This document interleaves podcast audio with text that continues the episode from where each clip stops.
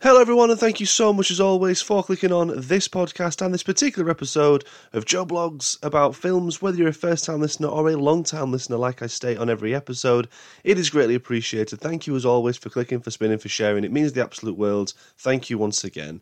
Michael Fassbender returns to the big screen in David Fincher's latest thriller, The Killer, based on the French graphic novel series of the same name, written by Alexis Matz-Nolent and illustrated by Luc Jacamon. Now, I have to hand it to David Fincher because because I've always been a fan of his work, like many, many others. There was a time where I would have said he was my favourite director alongside Spielberg. I've always loved his vision and the themes presented within each tale displayed on screen. And as we know, he can certainly adapt novels very, very well into big cinematic spectacles. It's rare that you'll hear anyone dismiss Fight Club as being an excellent movie. I loved what he did with Girl with Dragon Tattoo as well, and there's a huge love too for Gone Girl. For me, though, I certainly need to watch Gone Girl again as I wasn't overly impressed on first viewing, and the same goes for the social network. And that's where I kind of just started to drift away from just keeping tabs on his work. Whereas before, anytime he'd announce his next project, I was like, hell yes, here we go which is why coming away from seeing The Killer, I am beyond happy to say that it's a really great addition to his filmography, and it's pretty much relit a fire within for Fincher for me. Now, The Killer sits at around two hours, and I hardly moved in my seat for the majority of it. It really did deliver from the score, which again is executed to perfection from Trent Reznor and Atticus Ross. I leant over to my wife as soon as it came up on the opening credits that Reznor and Ross scored the film, and I was like, yes, this is going to be ace regardless. And it certainly was. I instantly downloaded the score on Departure, and I'm looking forward to listen to that again whilst I uh, yeah whilst I work remotely or wherever. But in addition to the score, the direction, which of course was class, the cinematography as well was beautiful. But the main standout was the brilliant performance from its lead, Michael Fassbender. I think this could be my favourite performance from him that I've seen. Maybe not as good as Inglourious Basterds, perhaps, but I think yeah, this this certainly gives a real run for the money. Now, we will, of course, go into more about that performance and the film as a whole in this episode. And once again, thank you so much for clicking. It is available on Apple, Spotify, and Google Podcasts, as to RSS.com. If you jump onto Facebook and to all the socials, including Instagram, if you search Joe Blogs About Films on there, give us a like and a follow. That would be awesome. If too, wherever you listen to this podcast from, hit the notification button, be notified when the episodes are uploaded alongside the social media content. But finally, leave us a review, hit those five stars, four stars, whatever stars on Spotify, etc. That would be awesome. A killer for hire lives his life in the shadows. When a job goes wrong, he is forced to take revenge on his employers one by one.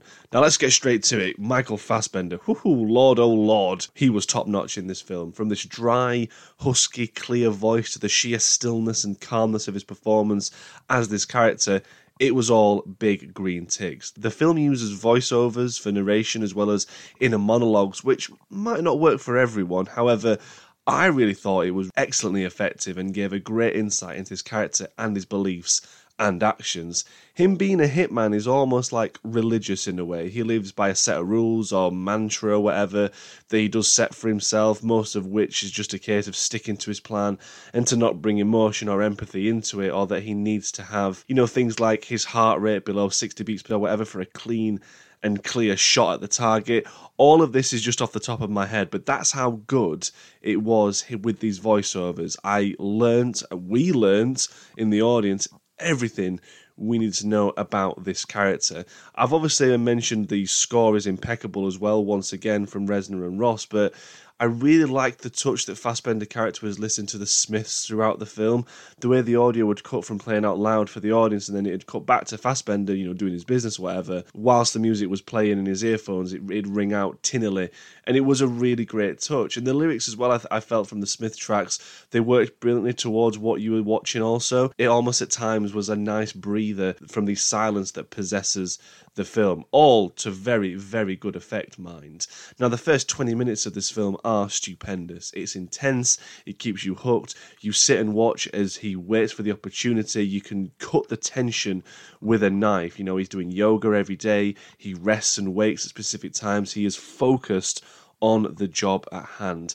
There was also a fantastic shot here as well where the camera was like behind Fassbender, who is centre frame he's in this apartment block that's been like renovated. It's basically a work site, this and that. But he's staring out of this big open window, looking at this gorgeous building in France. It's stuff like that where I can't help but smile, and the film does have a lot of these stunning sequences. Establishing shots, in particular, are excellently framed, whether that be a sweeping shot or a tracking shot. It all looks absolutely stellar. But back to Fassbender, like he is the star of this show. Literally, the film only focuses on him and his mission. We get the odd characters that we see through him, basically, but it's never we never leave. Him, you know, I mean, everything that you need for this film it comes through Fassbender. You know, what should be a straightforward hit for this character and the skill set that he possesses ends up going wrong, and thus a chain of events unfold which see him taking down the people set out on him.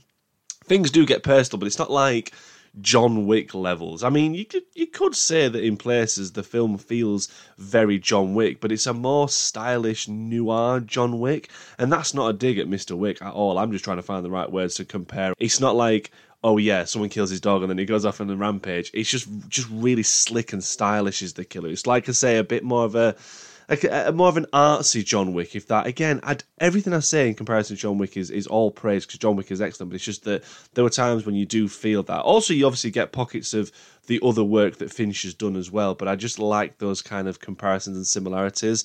And what I did think was great about this revenge story uh, within The Killer, not just seeing Fassbender obviously display excellent skills of fighting, you know, or cleaning up after him and showcasing a bunch of different passports and IDs with different names. What I liked the most was that this character would always say to never bring emotion into it, etc. Yet here he is for about an hour and a half of the film chasing and hunting down people that have wronged him. You know, emotion has creeped into this situation. There's a sense of irony in there where he knows almost that emotion is now involved, and at times it can and is impacting his performance or capabilities as a hitman. It's a great creative choice to have this included in the story for a character so professional and so patient, just doing what he does best, to then globetrot, you know, hunting down the people on a more personal level. Really, really stellar. There's some great moments where, to emphasize this kind of loss of control, Fincher would use handheld camera work and follow Fassbender when he's running to give off that shaky cam effect. It really puts you in that headspace for those brief seconds where he is almost losing control and not being as cool, calm, and collected as we see throughout the rest of the film.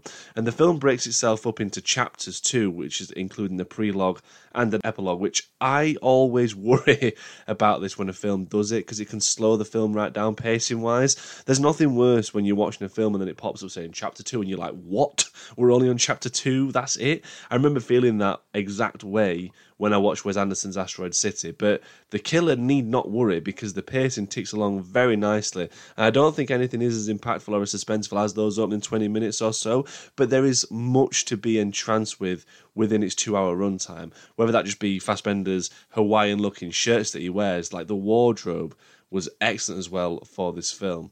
And the film as well has a great sequence where Fassbender does take down like a brute, um, which with the use of limited lighting, Fincher creates a really fascinating fight sequence inside this brute's apartment. I was thinking how effective it was that the violence wasn't always in your face. Like we know, you know, if Fincher wants to go hard, he certainly will do when it comes to violence. His previous work, there's been some really horrifying moments in there, but the killer doesn't get to like the street levels of Fight Club or like the bedroom scene from Gone Girl. And I thought that it worked really well for this film. Whether the violence will be grand or small, I just think Fincher always nails it right. And this fight sequence was another standout due to the level being met perfectly.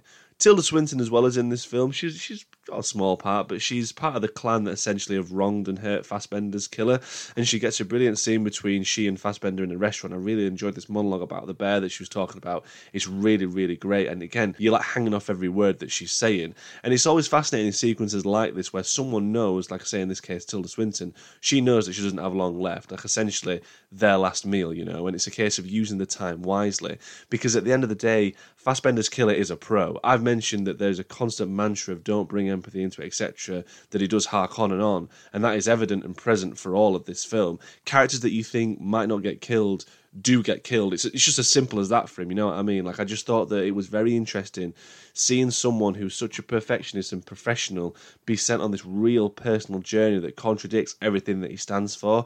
It really, really was a great watch and a great trip to the cinema. It's been a while since I've come away really, really impressed with like this kind of film, you know, because it, it could have easily, you know, been a slog or whatever, but I was so gripped from the start to finish. I was very, very impressed with it. And again, like I say, it's one of my favourite performances from Fassbender. So out of 10, I think The Killer is a very strong 8. Like, it keeps going up in my... Like, it could even go further up than that, you know, on, on rewatch or whatever, because it is going to be hitting Netflix in November. But, like, last night I left, I thought it was a 7.5, and then the more I think about it, and the more imagery and sequences that keep, like, replaying in my head, I'm like, you know what? This is a very, very good watch, and one that I will definitely be recommending to people to check out. But if you have seen The Killer already, I would love to know what you thought of it as well. Is this one of your favourite David Fincher films? I think it's gone straight in there. I've not seen the last couple, like I say, just drifted away from David Fincher's work, but I certainly want to be checking out and re-watching, sorry, more of, uh, yeah, more of those classics that he's got, because he's got a great, great filmography. But thank you as always for checking out the podcast. I really do appreciate it. I'll be back as soon as I possibly can with more film reviews, revisits, this and that. Hope you had a lovely spooky Halloween. Until the next episode, take care.